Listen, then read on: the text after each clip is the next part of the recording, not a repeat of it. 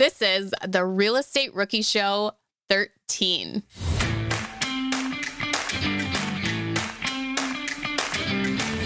There were 85 leads that came in. Of those 85, we had nearly 50 appointments that we connected on with people. You know, of those, we put 25 offers out, and maybe here in a bit, we'll talk about some of the fruits of those offers. My name is Ashley Kerr, and I am here with my co-host, Felipe Tiny Biceps Mejia. And today is the best day of my life because one of our guests called him out on his flexing on the gram. Okay, first of all, the only reason he called me out is because I called Ashley out saying that I am Ashley's MVP. Yeah. So they were defending the notorious Ashley. Everyone knows you're my awesome MVP, though. Everyone knows that. Yeah. So today we actually have part 2 of Ryan and Drew's show. And if you hadn't heard Ryan and Drew's show, they're episode 9 from our show. So just go back, BiggerPockets, Rookie 9, where you can hear that. But today we get the second part of that, where Drew and Ryan both go into, Drew goes into the deal that he actually was able to close and what he's doing, how he's getting financing. Is he wholesaling it? Tune in, and he's going to explain how we ran through all of that. And I love this because he goes step by step on how to wholesale a deal, from what he puts on the paper to how he closes the deal to what he does after the deal. It's great. Yeah, and what stood out to me is how they focused on this on the last episode too, and on here, is their business ethics too. A lot of their business can be word of mouth. Like they said, even people that say no to them are leaving them 5-star reviews on, the Better Business Bureau. And I like all these little tidbits they drop about how you want to build rapport with these people, and you want to leave with that rapport too. You don't want to leave the bad blood. You don't want to threaten these people like, this is your last chance to get this offer, or we're walking away. So I like learning about their business ethics too. And then Drew, it was just fascinating to see how short of a time he's gotten 6 deals already from doing this direct mail campaign. And like Felipe said, he will take us through one of those. Yeah, absolutely. So let's bring Drew and Ryan in.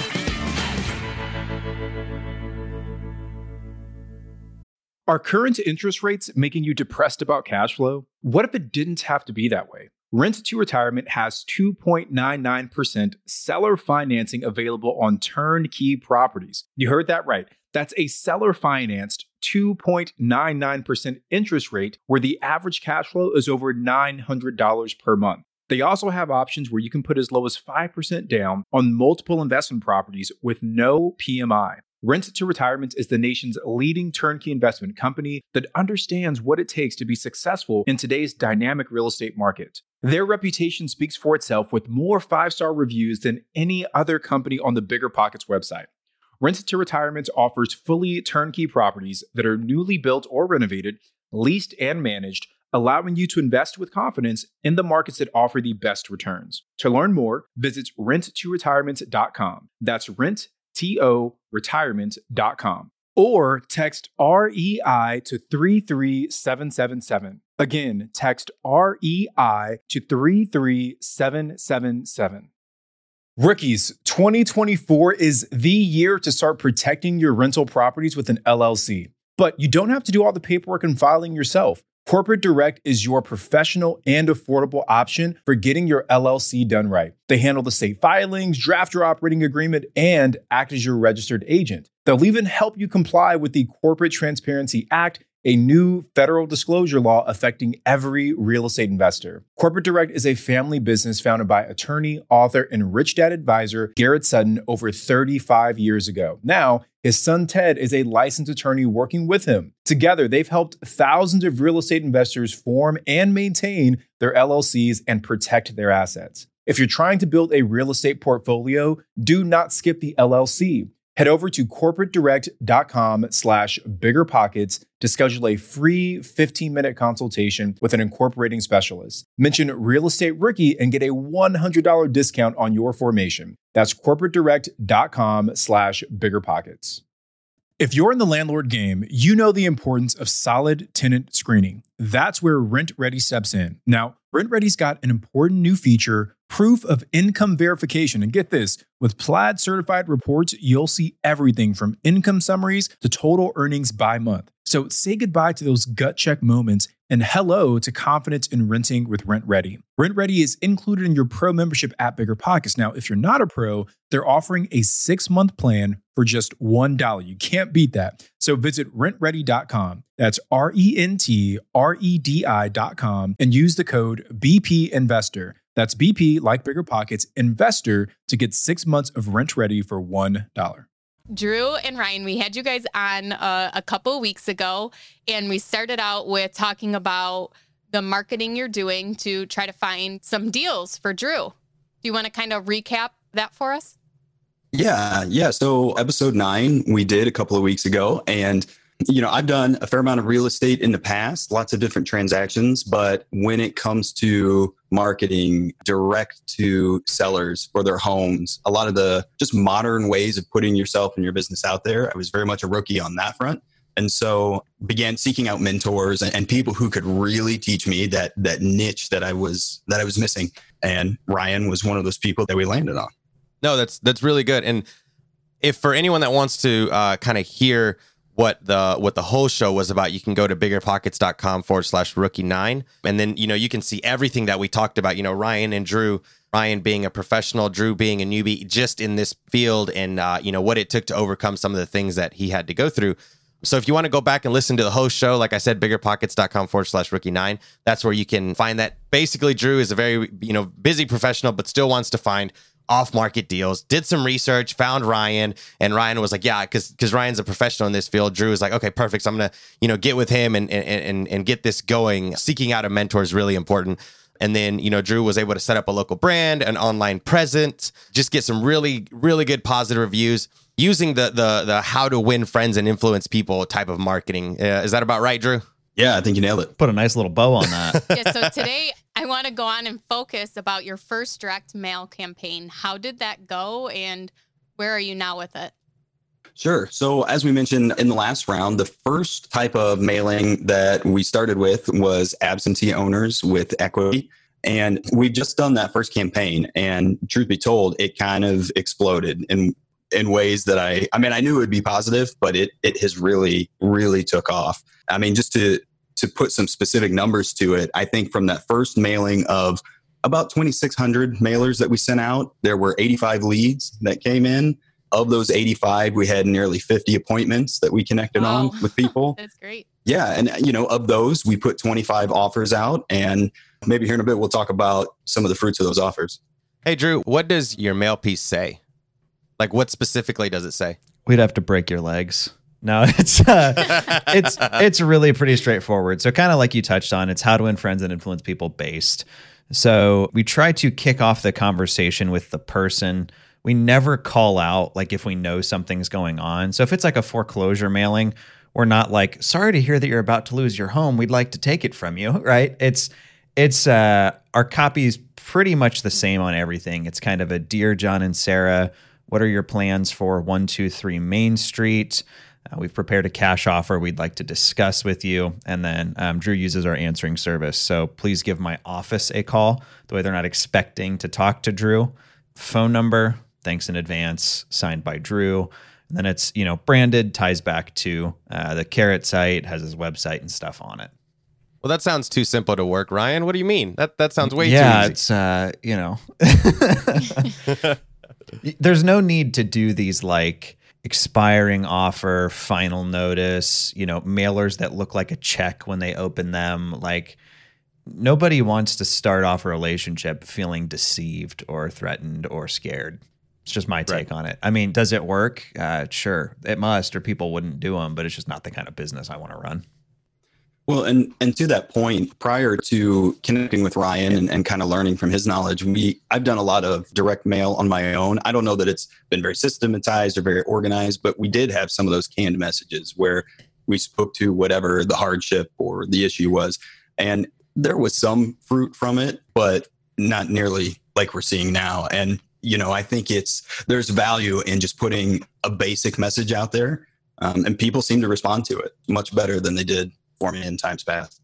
Well, I think the problem when you call things out, so my brother's father-in-law passed away a couple weeks back, and one of my buddies mailed his mother-in-law with a, "Oh, so sorry for your loss. I'd like to buy your house."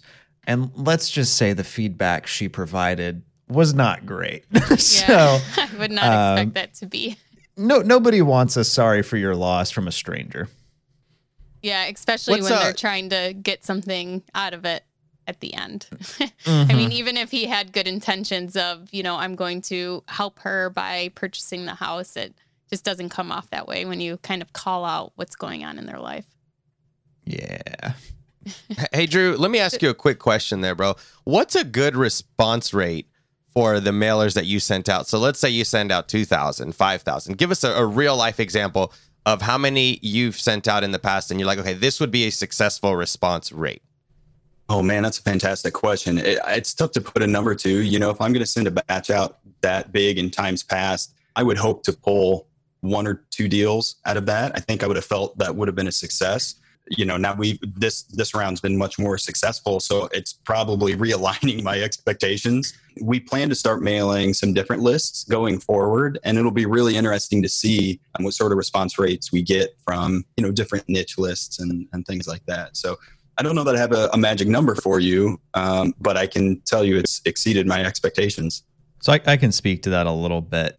So the average that I've seen with our clients all across the board is between 1% to 3%. Kind of on average. So if they're below that 1%, you know, on something like an absentee owner campaign, that's perfectly okay. We just know we need to go more niched down in that market. We need to get a little bit more creative than just they own a house they don't live in, right? There's obviously outliers. We've had 6 and 7% response rates as well. But I would say with our pieces on average, about 1.5 is what we normally see. But I would caution you not to focus on the metrics like that don't matter. Really good way to look at this. Like, let's say you have two marketing campaigns that go out. One gets a 1/10 of a response rate. The other gets a 10% of a response rate. But you don't get any deals on the 10% response rate. Well, which one would you probably want to mail again? I want to mail the one that produced fruit, even if I wish it had produced kind of more leads. So I typically focus on the number of pieces sent per deal, or the amount of money spent per deal per list is kind of how I look at it. Okay, cool. Now, Drew, let's talk about, so what's happened? You had, you know, the 25 people you set up meetings with. How are you making those offers? I mean, are you actually writing up a contract, a letter of intent, or is it verbal that you're doing the offers with these people? Sure. It kind of depends on whether I'm physically there with people or not. Rapport is a big deal, right? And so when you meet with these people, getting to know them and understand their situation and kind of understanding the bigger picture is important. Mm-hmm. And so I try to stay flexible and feel out the situation. If they are ready for an offer because they are done and they need to be out in 2 weeks, then I'm going to give them one on the spot. If other folks really kind of push back hard and they're just not quite ready, I'll make it available. I'll let them know, hey, if you're interested in it, I can make you an offer today. But if you need to think about it, I can follow up with you tomorrow, day after, and kind of put the timetable on them. So I don't know if that's the best approach, but it's been fruitful so far. Drew, how do you know what you're going to offer? Like, how do you analyze that deal, that market, and how do you make a fair offer to, you know, the potential? Like, how do you come up with that number? Sure. So I think everyone's answer to this is going to be a little bit different in their specific market. And of course, with coronavirus and all of that, that's probably influenced some of at least my strategy a little bit. But generally speaking, I'm looking at what I think the value of that house is. I'll begin at about 70 to 75% of what that property is, minus whatever repairs I think that the property needs. One of the houses that we looked at, it literally needs nothing. I could list it today and it would sell, but they own 3 houses and there's been an illness in the family and they just need to focus and be done with this house. And so in that scenario, I didn't have to discount for repairs and things like that. So I gave them a 75% offer based on the current value of the house. Beautiful. Nothing like making 25%.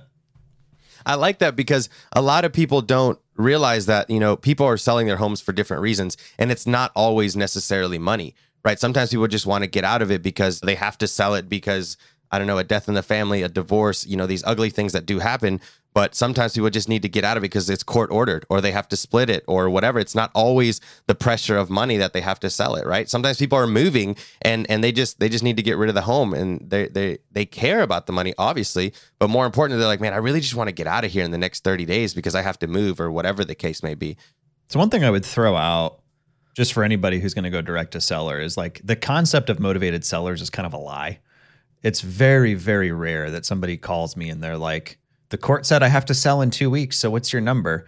Honestly, a lot of the people that choose to sell to us are wealthy and just don't want to have to deal with it. A lot of people also assume that the properties are going to be just like totally destroyed. That's not the case. I mean, like Drew mentioned, this one needed nothing. We flipped a condo last week that we made like $9,700 on overnight that we didn't have to put anything into it repair wise. It was literally move in ready. So we kind of use the expression around our companies that we're just looking for reasonable people, somebody that understands that in order to get cash for a property and close on the date they pick, they're going to have to give something up. And that's going to be cash, right? And so I want people, if they start to do a direct mail campaign, they're going to get really frustrated with like, nobody's motivated. Well, they're typically not motivated. They're typically start out asking too much money. We explain where we're at, make the offer. They tell us no. We follow up a few times, and then we come up a grand or two. They drop 20 or 30, and bam, we have a deal. But it took a month to get it there. That's really interesting to hear, because I'm a big believer in it doesn't hurt to ask, and you should always ask. And I feel like a lot of people, myself included, are thinking about these motivated sellers, which ones, who are the people in foreclosure? Who are the people that aren't taking care of their property, that can't afford to upkeep it anymore? But that's a really great insight, is it's not always those people who are willing to sell. It's just people want to be done, or they want the cash and the quick closing. And I was talking to a realtor the other day, and she said, it's not always about the monetary amount of the offer. It's about the terms of the offer that can make such a huge impact on whether this person's going to accept your offer or not. So I want everyone to really think about that and let that register. But Drew, let's get back to you and your deals. What came out of it? I'm dying to know. Sure. Do you want one specific example or kind of the big picture? I give the big picture and then dive into one. Yeah, that's great. Okay. So right now we have 3 that we've done from start to finish. And I say start to finish because we've purchased it and either wholesaled it, or I've kept it as a rental, or done some sort of creative buy and hold, something like that. So start to finish, we have 3. We have 3 more under contract. Congratulations. Yeah. Thanks. It's pretty exciting. Honestly, that's insane. So let's Ryan refresh everyone. Jealous. Yeah, whoever didn't listen to the first episode yet, let's refresh them, and even me. When did you start doing this mailing campaign? I think it went out at like the very end of March. That's and given awesome. That it's, mid-May now. So let's just highlight that date real quick. So during COVID, while most people are like, oh, nobody's going to buy or sell their house or whatever, you've done 6 deals. Yeah. I mean, Ryan sounds a little jelly there. And maybe we've done deals too, but yeah. And I've wondered, are people more motivated right now during COVID? And I don't get that impression, not more than when I've talked to other people. So it's not like if anything, I think more people are kind of, locking themselves down, kind of holding on to their money, their houses and property. If anything, I don't think it's the opposite. Interesting. So Drew, take us through the process of working a lead, a step-by-step, like a lead comes in, they're interested. What do you do? Like, what does that look like step by step from the moment they got interest to you closing the deal? Give us all the secrets. Yep. So for most of these, I start with a phone call back to these individuals, and really, again, rapport's the biggest thing. So it's really just getting to know them, letting them kind of tell their story. Some people will be motivated and they'll come right out and tell you that. Other people, they just want to know what your offer is. And so the more I can get to know them and kind of explain to them who we are and what we do, that's kind of step number 1. And so then that conversation could branch lots of different ways. Some people want to get immediately to numbers. Other people just want to get to tell their story, because everyone likes to tell their story, right? My goal, though, is to try to set up a face-to-face appointment with them at the house before the end of that call. And most of the time we're able to achieve that, but not every time. Ryan, I want to ask you, last time you had mentioned that you can, you know, get people as many deals, but they need to be able to close those deals and be able to get in front of the person. Can you give us some tips that you have given Drew and that you give other people as to, you know, how to interact with these people when you are meeting with them during that first engagement? Yeah. So, I mean, Drew kind of touched on it a little bit. Rapport is obviously the biggest thing. So it's funny because I've been on appointments and then it's like, you notice the one I have in mind in particular was a older retired vet. And I noticed he had like 15 bottles of Johnny Walker Blue on like a shelf of all like empty bottles. So it was like, okay, A, this guy likes to drink, but you know, B, he's into Johnny Walker. So I just kind of acknowledged it, you know, oh, they make great scotch. And he just lights up. And it was like, that was his thing. And I kid you not, he goes, oh man, yeah, it's like, that's my one vice I've got. Hey, let me show you my stock portfolio. Pulls out his portfolio, drops it on the counter and goes, I have $1 million in the stock market. My goal, Ryan, is to move to the Philippines and get me a wife or two. And I was like, okay, no judgment there. He goes, you know, old guy like me with $1 million, I'm going to live like a king for the rest of my years.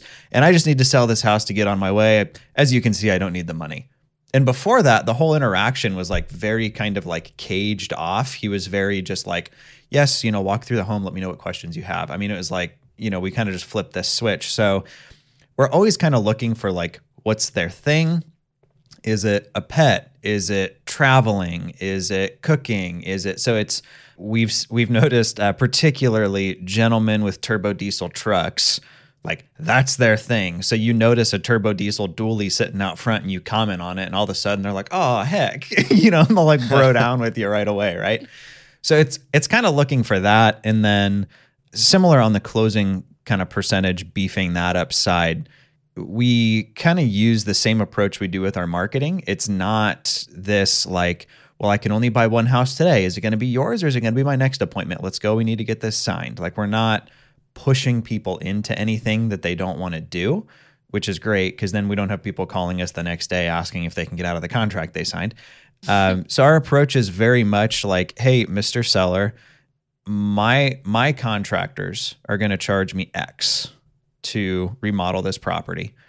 Knowing that, what do you think is fair? So we're not telling them this is what your house is worth. Because the problem with that, you ask 5 different realtors what it's worth and you're going to get 5 different answers. We're not telling them your house needs $20,000 worth of work because then they're going to be like, oh, well, my, you know, buddy Bubba who I pay in beer will do it for $3, right? So by making it very, this is what makes sense for us, this is where we would need to be, we're also protecting our integrity. One thing I learned early on when I would throw out like your house needs $20,000 worth of work, anybody else could make me a liar if they disagreed with that number. By telling them my contractors are going to charge me X to get this into the condition of my other properties, they can't argue with that, right? Like, hey, you may be able to get it done for less. I'm just telling you the guys I'm comfortable with that do all my projects are going to charge me this. So what do you think is fair? So it's very kind of how to win friends and influence people based. And then kind of just last pro tip I'll throw out there on that. We'll use anything they mentioned as like as a rebuttal. So if they throw out a, you know, well, I'll just list it. Well, you told me yourself earlier that you tried that in the past and the house didn't sell. So where would you need to be in order to make this work? So it's, you mentioned like just asking. One of the phrases we have is just see what you can get away with. So if somebody tells you no, that's not the end of the conversation. See if you can get a second no, and then maybe a third. And it's funny because some of our guys will come back and they'll be like, dude, they finally said yes. It's like, yeah, you just got to keep pushing. Right, yeah, no, right. That's really good. But I feel like in most of your conversation there, you were talking about rapport, diesel truck, the guy absolutely moving to the Philippines, 2 wives. I don't know about that one, but whatever. I judged him a little bit. A little bit. Yeah, just a little. That $1 million's going to go real quick. So building the rapport is super, super crucial. But Drew, back to what we were talking about. So let's get back to that step by step. Okay. So you built rapport with a person. You hopefully have got a face-to-face meeting. Now what? Yep. So even before that first call, I'm aware of what I think the property's approximately worth. But once we get that appointment, then I really kind of dig into it before I go, making sure that I'm pretty confident in what I feel that, you know, the neighborhood and the house is worth. And then we go to that appointment. And again, hopefully they're willing to take us through and show things, but I kind of let them lead, right? At least I do. You know, what they're comfortable with showing, then I'll take a look at, you know, and some people are real nervous and say, oh, the house isn't clean or it looks terrible. And I just tell them, look, I've seen some of the worst. However bad your house is, it can't be as bad as some of them that I've been through.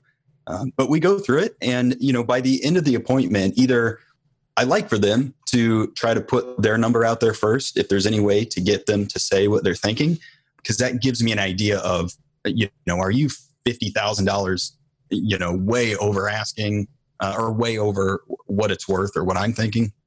And sometimes that's hard to do.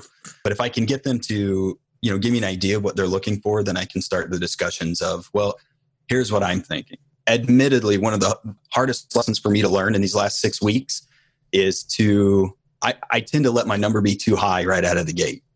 And I have proven to myself with time and practice that if you start low, it gives you more room to come up, which makes you look more gracious and more agreeable.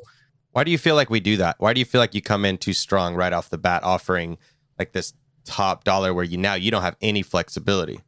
Sure. You know, when you go to build rapport, you want to have a good relationship with them, right? You want to be that guy or that gal who's going to either help fix their problem or just, you know, have a good relationship. And, you know, I think for me, it's the fear of lowballing someone and immediately ruining that relationship. As I push myself, I've learned that you can still be really honest with what you need for it to work for your business.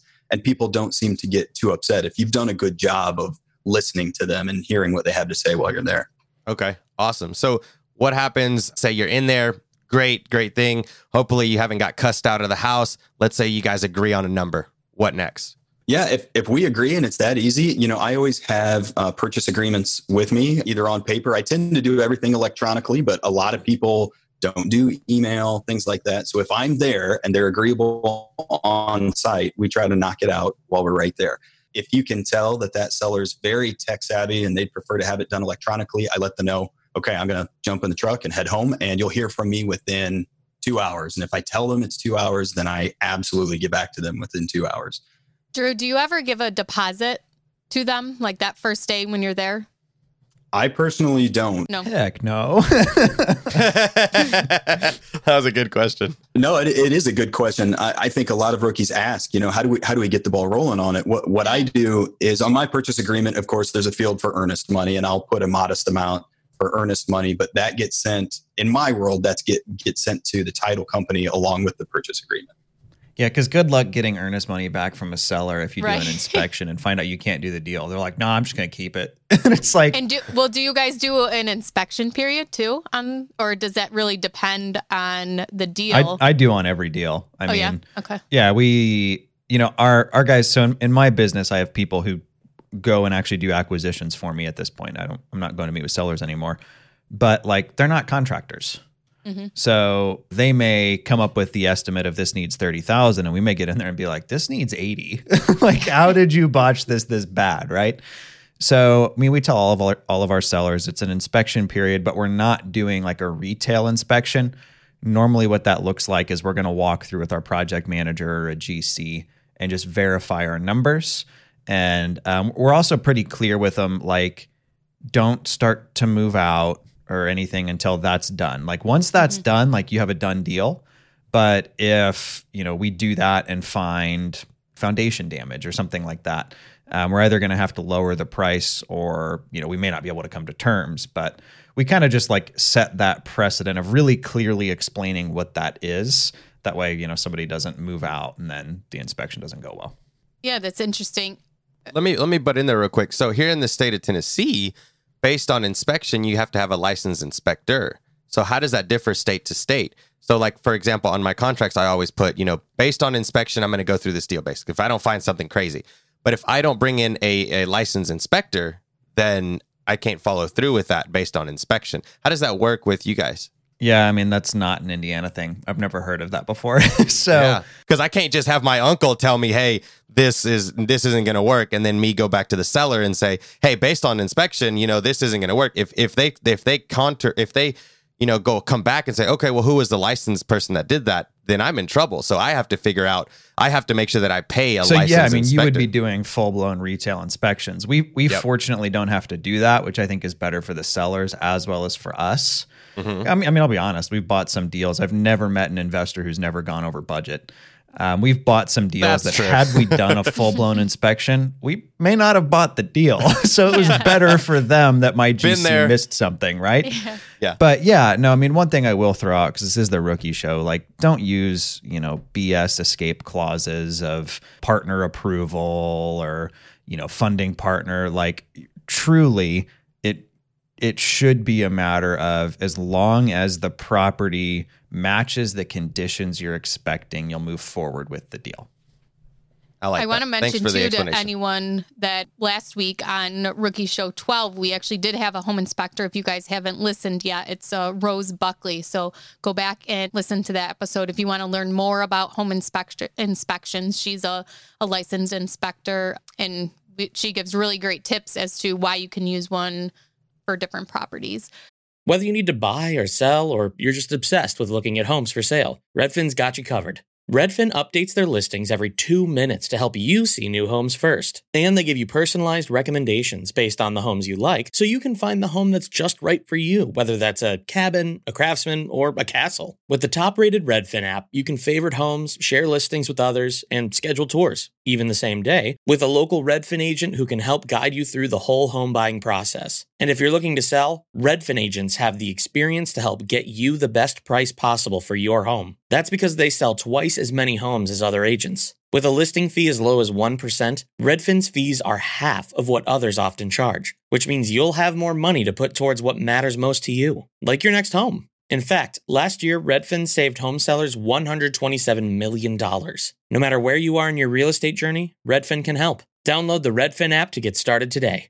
Rookies, I'm telling you right now, it's not every day you find a game changer like Rent Ready. They're not stopping with just tenant screening. Nope, they've now rolled out proof of income verification. So let Rent Ready handle the heavy lifting with automatic checks on financial stability and earnings. Plus, with Plaid certified reports, you'll have all the info you need right at your fingertips. Rent Ready is included in your pro membership at BiggerPockets, but if you're not a pro, they're offering the 6-month plan for only $1. How great of a deal is that? So visit rentready.com. That's RENTREDI.com and use the code BP Investor. That's BP like BiggerPockets Investor to get 6 months of Rent Ready for only $1.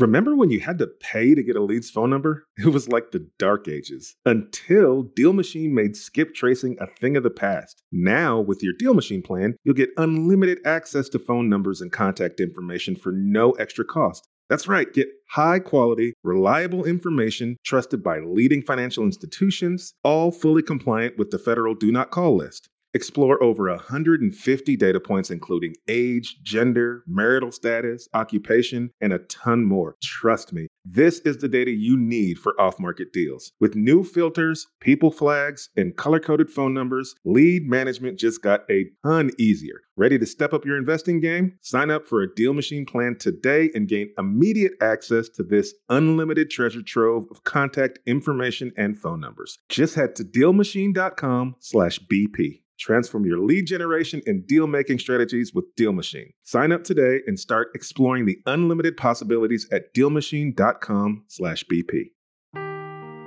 Seeking the truth never gets old. Introducing June's Journey, the free-to-play mobile game that will immerse you in a thrilling murder mystery. Join June Parker as she uncovers hidden objects and clues to solve her sister's death in a beautifully illustrated world set in the roaring 20s. With new chapters added every week, the excitement never ends. Download June's Journey now on your Android or iOS device, or play on PC through Facebook Games. But I want to go back to those steps. So you've gotten to the inspection part. You've done your deal, and now, or Drew, did you even say, are you doing inspections? For me, it kind of depends on my house. Okay. Again, at my REIA, my Real Estate Investors Association, that's always how we encourage everyone to do inspections. You know, maybe the day comes where you feel confident enough that you can go without. And so every now and then I might go without it. But once we've got it under contract, we send the contract and the earnest money to the title company. If we're going to do inspections, I schedule them immediately because most of these transactions, they move pretty quick. Ideally, they move pretty quick. So we try to get the ball rolling on inspections. And from then, you know, the title company, at least here in my state, title company keeps me in touch or keeps in touch with me to let me know when we are clear to close, and we schedule it and head that way. So now you've done the inspection, you are clear to close. Then what happens? I mean, you wholesale it, you keep it as a rental. How do you decide what you're going to do with this property? Do you know prior to even getting it under contract? And then how do you wholesale it to someone else? Yeah, so I know what my plan is long before I ever put my name on a contract. If I don't have a very specific plan with at least 2 or 3 exit strategies in case option number 1 doesn't pan out, if you don't have that, you probably shouldn't be making your offer, you know, until you know. At least have you plan. Your plan might not pan out the way you want, but that's how we approach it. I think every episode we've done lately, everyone's talking about exit strategies. It's been a very common theme and very. If you only have one, it's a good way to donate your earnest money. Yeah. Yep. So most of what I do is I like to hold on to most of what I can. I will wholesale some out. What I've done so far is more of wholetailing, where I use my money to actually pay for the property, and then I might sell it immediately to another cash investor. But maybe Ryan can speak to best practices for wholesaling, because admittedly, this is an opportunity for me to learn and grow. I haven't learned the art of getting that property under contract and then letting that seller know, hey, I'm going to sell this to someone else, and what that process looks like. Tag Ryan. Yeah. So similar to Drew, I love wholetailing. If you have the cash or the private money for it, you can pretty much always make more money. Wait. What's wholetailing? We went from wholesaling to wholetailing. It's basically a flip that you do nothing to. So you close on the property, turn around and list it on the MLS. It's funny though, because every time I use it, people are like, are you misspelling wholesaling? And I'm like, no, it's different. So when it comes to wholesaling, similar to Drew, I have multiple exit strategies. So it is extremely rare that we pull out of a purchase and sale agreement. And comically, we're actually the people a lot of sellers in our market go to when somebody else who's trying to wholesale can't get the deal done, right? And we actually just got one of those back this week. So if we go under contract on the property, we want it to be such a good deal that if I can't find a buyer for it, I'm comfortable buying it. Now, that's bit me a few times, but I would rather be a man of my word than be known as the guy who makes offers and then pulls out all the time, right? So my favorite way to find buyers for these deals, it's kind of market specific if they have the data or not, but we use a tool called PropStream, and you can run a search for basically sold MLS listings that went to investors or absentee owners or corporate buyers. So we're basically trying to find investors who bought off the market. You can then export out that data. And in some markets, they'll even have the emails and phone numbers right there. In other markets, you have to go Google those realtors' names and call them. But we'll sort it, look for the most popular ones, call them. Hey, Ashley, I noticed you've sold 5 properties to investors in the past 6 months. Do you still have investors looking to buy? I've got one in the same zip code. Incredible way to move your deals. It's that's one of my quote unquote secrets, if you will. Yeah, that's a really great tip. I wouldn't have thought of that, because even for myself, when I first started out, I had no idea how to, find a wholesaler or network one, where if my realtor would have came to me and said, hey, I know a guy that has, a deal in the area you like to buy, that would have been great for me too. So yeah, we typically will bribe them a little bit. Yeah, yeah. Hey, going commission is 2.5. I'll pay you 3 or I'll pay you 4. On low end properties, which we get in Indiana, if I've got a $30,000 house, there's times I've thrown out a 10% BAC where they're like, oh my gosh, I'm gonna make $3,000, right? Yeah. I'm now their favorite person. So who do you think they go to next time they have a deal or next time they have a buyer that's looking for something? So I think a lot of people that aren't licensed are hesitant to license or to network with people who are licensed. And I think that's a huge mistake. So yeah. Man, that's gold right there. That makes so much sense. I'm going to definitely go back and figure out exactly how to do that, because I would, same thing, you know, I'd love if a wholesaler and my realtor were in cahoots and would just send me everything personally. Everyone makes money, the wholesaler, the realtor, and then, you know, me with the rental property. So I have a video on it that I can give you guys the link to if you want to throw in like show notes or whatever, that walks through like step by step, click here kind of a thing.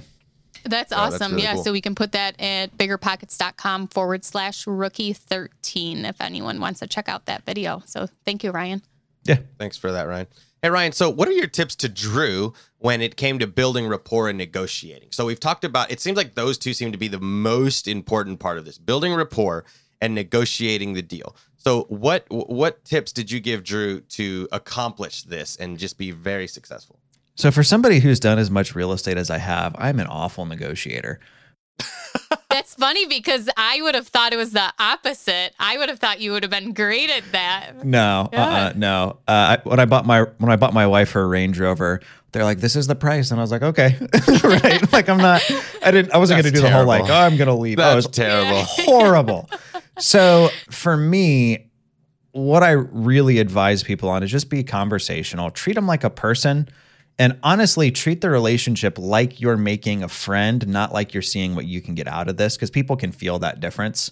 Like we tell sellers all the time, even if we can't come to terms, I want you to be better off just having met me. And we've even had sellers leave us like Better Business Bureau and Google reviews of like, you know, these guys are the best people I've ever met. We couldn't come to terms. Like, who's somebody who tells you no to your offer and then goes and leaves you a review? So the big thing that I really push our guys on is don't take the first no. Like I think a lot of people, myself included, were raised that no means absolutely not, right? It doesn't mean ask me again. So for me, early on in my career, I really struggled with like, I'm here and they're like, oh no. I was like, okay, cool. Next lead. My business exploded when I started to go back and, you know, I'm hearing you say no, but did you have a counter? Or how did you get to that number?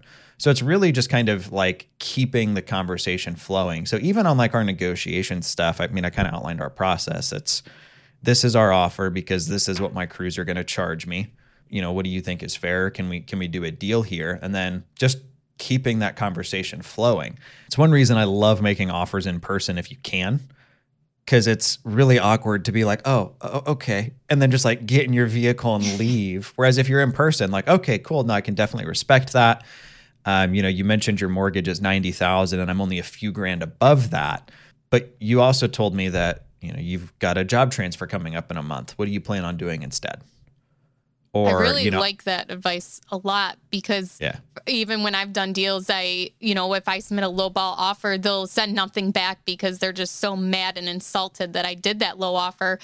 And then that's through a realtor. So like for me to have that personal conversation with them makes it a lot easier to keep that dialogue going than them telling their realtor, then telling my realtor, then their realtor telling me.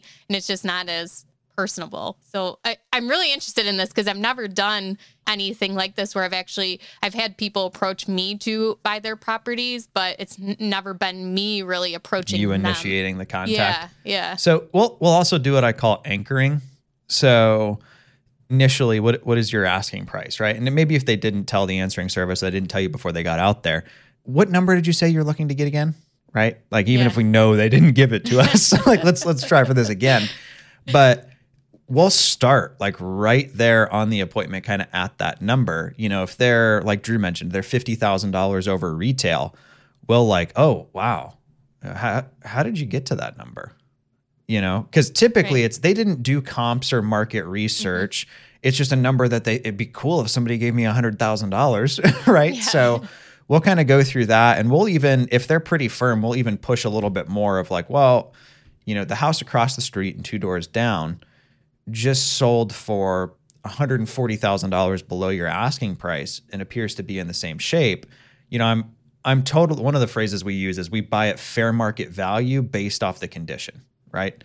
So, you know, if you're looking to sell this property as is, I can pay fair market value, but you know, man, I got to level with you. I can't pay Mercedes money for something that's a Toyota, right? Like you wouldn't do that either. And they're like, no, I get that. So it's, we'll we try not to just like sucker punch them. If they're like, I need, you know, 400,000, we're like, well, we're at $3,000. Like that's, we're not trying to do that. But if they're like, well, I'm at 400,000 and stuff comps out at 30, you know, I mean, we have California investors that'll call us and they paid 3-4 times that something is worth cash because somebody was a dirtbag and took advantage of them. And we'll just level with them of like, hey, I'm so sorry this happened to you. But before we move any further in this conversation, you need to be aware that stuff retail in this super rough neighborhood you're in doesn't sell for more than $50,000. So there's no way I'm going to be anywhere near the 120 you paid. So we kind of just, we call it anchoring, but it's really, I think, setting the proper expectation. That way they don't feel like sucker punched later on. You know, listening to what you're saying reminds me of something that one of my mentors once told me, which was, you know, Felipe, when you're talking, and this was just, this isn't just business, this isn't just real estate, this is life. He said, Felipe, when you're listening to somebody, when you're talking to somebody, make sure that you're listening to understand that person, not just listening to reply. When you're listening to reply to somebody, they know that. One, you're cutting them off and you're ready to spit out whatever you're going to spit out before you even, you know, before they're even done with their sentence. But when you listen to actually like understand what somebody's saying, you're going to get a whole lot further. Like, did you remember that he talked about his kid, you know, 7 minutes ago? Why don't you ask what his kid's name was so that you can refer to him by the name? Or, you know, okay, he wants $100,000. He thinks that'd be cool. Why do you think that'd be cool, sir? Well, you know, I'd like a brand new BMW. Well, let's talk about that, right? So like listening to understand somebody and their whys is probably more important than just what you're going to reply to them. I think it's also important to look for what they don't say. So, you know, like Felipe mentioned the kid, if they mentioned, oh, you know, my son's my entire world, and you notice the property's in pretty poor shape and there's not a kid's bedroom set up. You know, maybe this is a matter of he needs safer, more suitable housing to be able to spend. So it's like, most people aren't going to come right out and be like, yeah, you know, DCS said my kid can't move back in because the property's unsafe, you know? So it's, you've got to kind of look for like, what are they not telling you? Most people aren't going to be like, yeah, you know, I can't afford to replace the roof, so that's why it's leaking. They're going to be like, oh yeah, that just started. It's like, ah, it's been that way for a long time, right? Yeah. So, you know, you got to kind of look for like the signs and signals of what they're not saying, or almost kind of like reading between the lines. Drew, I want to ask, okay, so you've had, if you've gotten, you know, your 6 deals from that, that means a lot of people have told you no. What are you doing to follow up with these people? I mean, Ryan just talked a lot about how important it is that the first no doesn't mean no. Is there a system you have in place that you're using? Sure. We made reference in one of the last episodes to the CRM that we use, or the system that helps us track all of our leads. ReSimply, or ReSimply is the program. And it's fantastic. It gives, you can build all sorts of systems for tracking, systems that will send out like drip text messages. Yeah, for follow-ups and calendar reminders and all sorts of things like that. And honestly, that was one of the key pieces I was missing prior to using the CRM. And everyone tells you, follow-up is key. You know, if the answer is no today, it might be yes tomorrow. And that's something I've had to prove to myself that absolutely is true. And it's taught me some patience as well. Because, you know, I want to get that offer done right away. But I've had to learn to keep my numbers lower, do the follow-up. The magic is in the follow-up a lot of the time. Well, and if you jump real quick, right? If I'm like, hey, I'm at $200,000, they say no. And I'm like, what about $240,000? But then I'm going to be like, you just gave him $40,000. I'm going to be like, what happens if I say no again? Right? Like what comes next? Right? So typically with us, I mean, we're going to come up a couple grand and try to get them to come down 5 to 10 for every 1,000 we move up. So, you know, we worked with our contractors. We're able to kind of cut some things out of the budget. You know, I know we were at 200. I can do like 203. If that's agreeable to you, when would you like to close? So we're kind of, you know, assuming the sale a little bit, but yeah, you want to make sure you don't give them your max right out the gate, because then you've got nothing to come up with. I think people like that back and forth, other than me, right? I just like to get horrible deals on depreciating luxury vehicles. But I think most people want to feel like they got a good deal. So if they feel like they've worked you up, they feel better about coming down. That's a great point. I love that. Yeah, that makes a lot of sense. Terrible deal on your car, though. That sucks. Yeah, you probably should stick to wholesaling. All right. So I want to ask Drew. Drew, if you're willing, will you walk us through a kind of like step-by-step like you did a minute ago, but I want to hear a step-by-step on a real life one. So you've done a couple of deals now. Would you mind picking one and walk us through step-by-step on one of those with numbers and everything? Yeah, I want to hear the numbers on it if you don't mind. Yeah. And refresh everyone what market you're in too. Yeah, I was going to preface that with my numbers are tiny because Fort Wayne, Indiana is one of the cheapest places to live in the country. So the first deal that we got, I got under contract for $23,000. And half of your listeners can't buy a garage. They're like, what? So I can appreciate that. But for what it's worth, this is a 100-year-old house downtown. It's in the path of progress, though, which is very, very exciting. So I purchased this for $23,000. We initially started talking about numbers about 18, 19. You know, that's where I started, but she was at 40 and we slowly worked together, kind of like we talked about. Came to terms on that. And this house needs about $7,000 in rehab. And for a house that old, that's pretty fantastic. And that's to get it rent ready. So I was all into this property for about $30,000. And the property managers that I use, they've been doing those fixes right along the last couple of weeks and just finished them up this week. Wow, that's great. Yeah, it actually went really quick. So it got listed this week. We're asking $800 per month. Now, admittedly, that's kind of a big number for the area. But like I had mentioned, there is a big industrial building that's across the street from this, that here in Fort Wayne, this is going to be a massive rebuilding of new commercial, residential, parks, fountains. It's going to be for those of us who are local, this is a very exciting project. And these people get to watch it right out of their front windows. They're going to make Fort Wayne feel less like Fort Wayne. Good. So you have it listed now for rent? I do. I do. Yeah. And it just went up yesterday. So we'll see how it pans out. This deal was small enough that I just used my own money to pay for. Mm-hmm. But I have a private lender who, now that it's stabilized or has been rehabbed, has provided the funds so that I can pull my money back out of that. I don't know if you want to talk about the details of that, but that's been a really good strategy for us. Yeah. Dig into that a little. So this would be like your long-term financing he would do? Yeah, which is a little atypical. A lot of times, you know, we talk about hard money lenders or private money lenders. And a lot of times those type of loans are for 6 months, 12 months, 18 months while you're going through a project. Well, I have a couple of different private investors, and some of them like their money in and out. Some people just want to park it, though, because they want mailbox money forever. Mm-hmm. And that's kind of what this gentleman wants. He wants 8%. And he'll amortize those loans over 30 years. Now, we give him first position against that property so that if I were to flake on him or something's not going well, then technically the property goes to him. So he's secured by the property. But yeah, it works really well. And in our agreement, it's there's an annual renewal. So as long as we both want to continue the relationship, it just moves forward indefinitely. And he's done a handful of projects like that with us.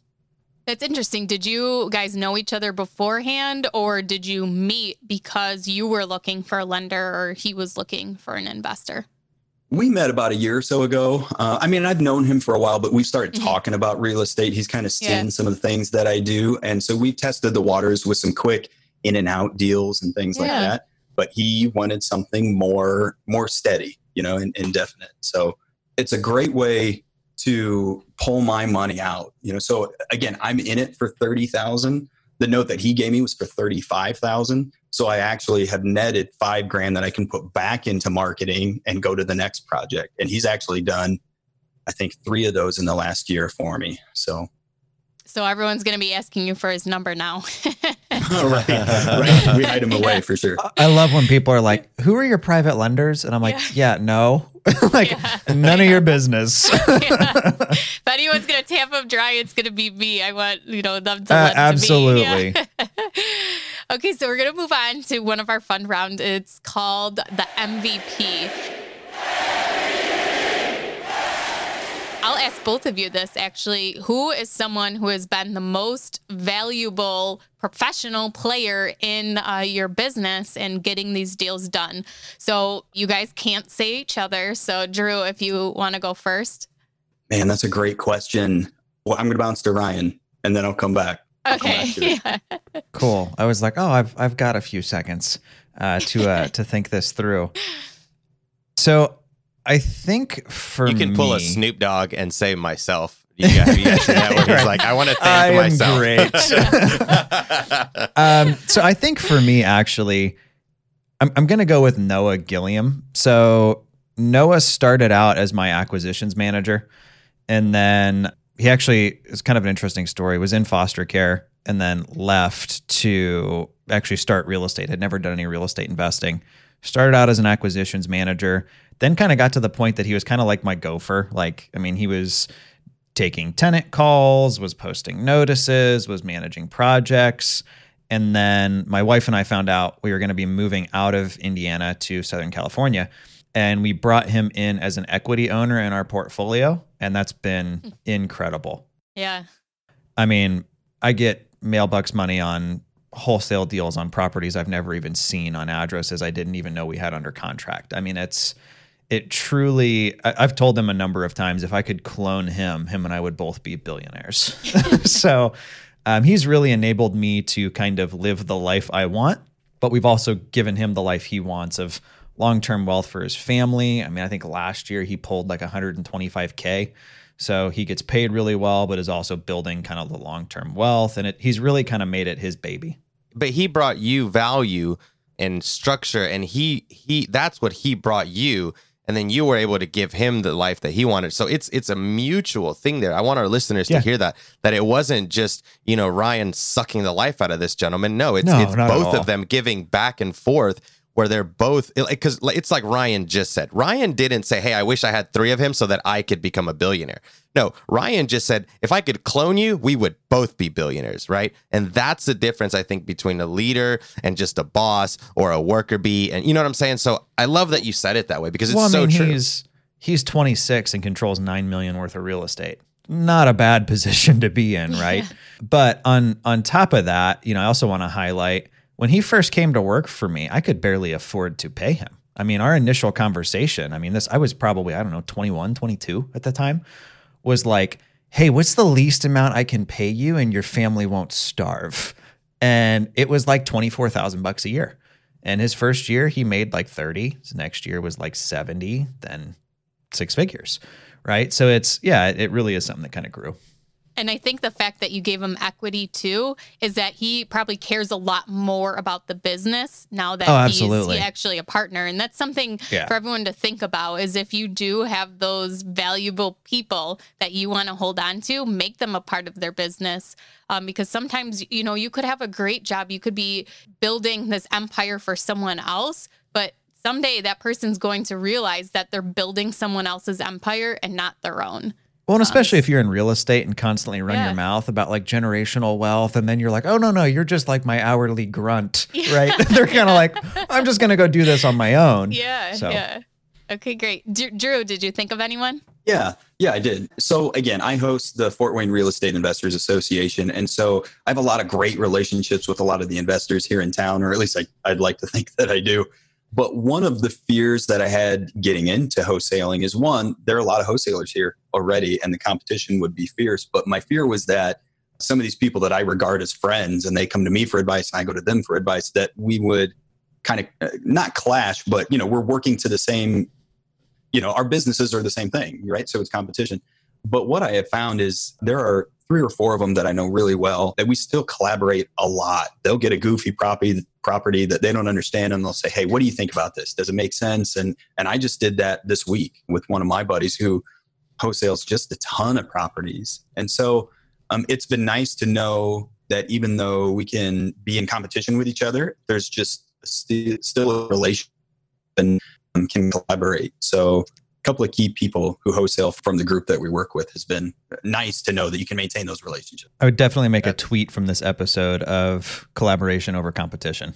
I do the same thing with all the big players in my market. We've all got each other's cell phone numbers. We all talk all the time. I think a lot of small investors don't do that and totally just shoot themselves in the foot. That's a great point. I think there's enough to go around. There's definitely enough real estate to go around to be like, I'm going to do this on my own and I'm not going to tell anybody. And ultimately, you're building a wall around yourself that you're going to end up by yourself. Well, and if you're prideful, like I was at my absolute poorest when that was my attitude. I was like, I know everything, yet I'm like struggling to feed myself, right? Yeah, so exactly. Yeah. And, you know, I think someone asked me the other day, you know, why do you collaborate with so many people? You know, you're just creating more competition for yourself and all of that. And I guess my mindset is just different. Felipe, like you said, there are more than enough deals to go around. And it's not that you find deals, you create deals, right? And so if you can learn amongst yourselves how to create these deals, I don't know. One of the biggest measures of success for me as an individual is how successful the people around me can be because of our collaboration, right? I mean, if they can surpass my level of success, then that's awesome. I love that. I love that. Thanks for sharing, Drew. And I think everyone on the Real Estate Rookie knows that I'm Ashley's MVP. So we don't need to ask Ashley. No, I'm pretty sure they know that. Yeah. Or no, you think it just is what it is. No, I'm just kidding. Now I know how to introduce you during the show. That's right. Felipe, so tiny biceps, Mejia. Oh my gosh. Oh, that hit me in the heart. Oh God. That was real. You have no idea how that hurt him right now. Low blow. Oh, you're welcome. I've seen some of the gram flexes. Yeah. I'm gonna send you some DMs now. I've been waiting for this day forever. Gotta help balance the scales. Keep him humble. I love that. Thanks, Ryan, for always keeping me humble. Humble Ryan. So, with that, tiny biceps Felipe is gonna move on to the rookie request line. So anyone can actually call in and leave a question at 1-888-5-ROOKIE. And, you know, we might play your call here. And today the question is for Drew. Hi, my name is Sally, and I'm a medical professional down in Indiana trying to get started. I was wondering if, since you were a medical professional, you felt that you had to hide what you were doing on the side from your colleagues because it might make them question your work ethic. Or were you able to take advantage of those business relationships that you've made to help with you growing your business? Thanks, and I love the podcast. Really good question, because I've wrestled with this very thing. You know, when you go into real estate, every podcast ever says, tell everyone you know about what you do, and because you'll make connections and deals will come from that and things like that. Some people in your workplace are going to be very, very open to that. They're going to be very excited for you. Other people... maybe not so much. And is it a jealousy thing? Is it because they just don't have a similar mindset? It's hard to say. At the beginning, I told everyone. 3, 4, 5 years down the road, I keep it pretty close when it comes to my professional life, because I have had enough experience of, it only takes those 1 or 2 or 3 people who don't have an appreciation for what you do, or they see it on Facebook or Instagram, and their perception is that your heart isn't in your day job. And you can't blame them for that, right? I put stuff... Because it's probably not. Well, and in some cases, it probably isn't. You know, today I can say that I love going to my W-2 and it's a good job and I'm grateful to be there. Will that change in 5 years, 10 years? Maybe. But, you know, I do real estate on the side to create security, right? And long-term wealth. And that's really my goal. And so some people just don't have an appreciation for that. And so it can create a little bit of conflict in the workplace. So I would tread very cautiously. I think people you have very solid relationships with, tell them all day long. But I don't know that I would tell everyone to shout it from the rooftops, because people will question your dedication. I wouldn't necessarily be hitting up supervisors in the elevator. Probably not. And honestly, it's tough, right? Because I work with a lot of physicians. I'm in, you know, the admin level and in pharmacy. And a lot of those people would probably invest with me if we had those conversations. But I want them to know that I'm there because I want to be, you know, not just because I'm taking advantage of it. So makes sense. It's probably a different answer for lots of different people in different work environments. But that's been my experience. I like it. So Drew and Ryan, I'm very interested in finding out what your favorite book recommendations for interacting with people or negotiating. Like, what's your favorite book for negotiating and interacting with people? Ryan, if you want to head that up, and then Drew, let us know. Yeah, so I think my favorite, Jocko Willink, leadership book. Somebody help me out here. Extreme Ownership. Extreme Ownership. Thank you. So mine was less people and more leadership. I don't think I ever set out understanding that I would be a leader and that I would have people under me that like I sign their paychecks, right? So for a long time, I kind of just shirked that responsibility of like your check's going to clear. That's all you get from me. And that book was pretty eye-opening for me of just like the places that I needed to show up and be supportive and encouraging and also take the ownership when stuff, broke, because I can't expect my people to show personal responsibility if I don't show it myself. So probably that one for me. Drew? Yep. And Ryan, you can help me with the title of this one. What's the main Chris Voss book? Never Split the Difference? Yeah, Never Split the Difference. I know a lot of people recommend that book. Because it's good. Oh, it's phenomenal. It's unbelievable. He's a negotiator by trade, like hostage negotiator. And the tactics that he gives you in each and every chapter, like you can read one chapter and start using it immediately. Such a good book. Such a good book. Even at home, and tread cautiously if it's your wife or your husband. But it works. It totally works. Now I've listened to it twice, and usually I listen to books. I've got a hard copy of it because I'm going to try to read it and just take in more of it because it's just powerful stuff. Good stuff. Great. Those are both great recommendations. So thank you guys. And can you let everyone know where they can find out some more information about you or contact you? Yeah, sure. Again, you can find me on Facebook. Just look for Drew Wiard. It's W-I-A-R-D. And on Instagram. It's Wizard without the Z. Yeah, Wizard without the Z. Yep, that's the easiest way to remember. And then on Instagram, I'm now the Flying Investor. We talked last month about how I fly paramotors, and that's very much my passion. So that's where you can find me. Ryan? Best for me is just RyanDossey.com. You can also find me on Facebook and Instagram just under my name. Very cool. Well, thank you guys so much for being here again for part 2, and maybe we'll have to have a part 3 sometime and, see where you guys are investing or in what's going on. But I at least have taken so much value from learning this process with you guys and, especially seeing Drew grow through it as a rookie at using this kind of investing technique. So I want to thank you guys very much again for doing it. And my pleasure. Yeah. So hopefully we'll have you guys back sometime. I am Ashley Kerr, and Felipe Mejia is my co-host with Tiny Biceps, and thank you so much for listening.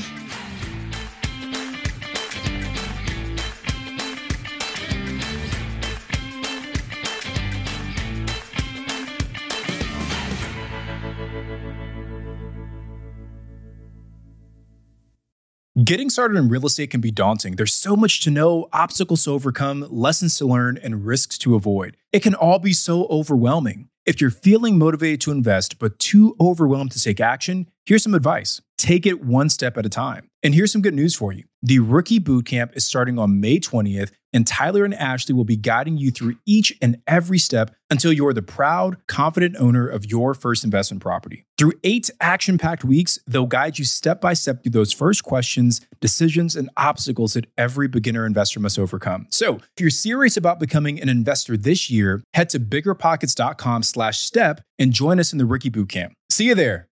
The content of this podcast is for informational purposes only. Past performance is not indicative of future results, and all host and participant opinions are their own. Investment in any asset, real estate included, involves risk. Use your best judgment and consult with qualified advisors before investing. Only risk capital you can afford to lose. BiggerPockets LLC disclaims all liability for direct, indirect, consequential, or other damages arising from reliance upon information presented in this podcast.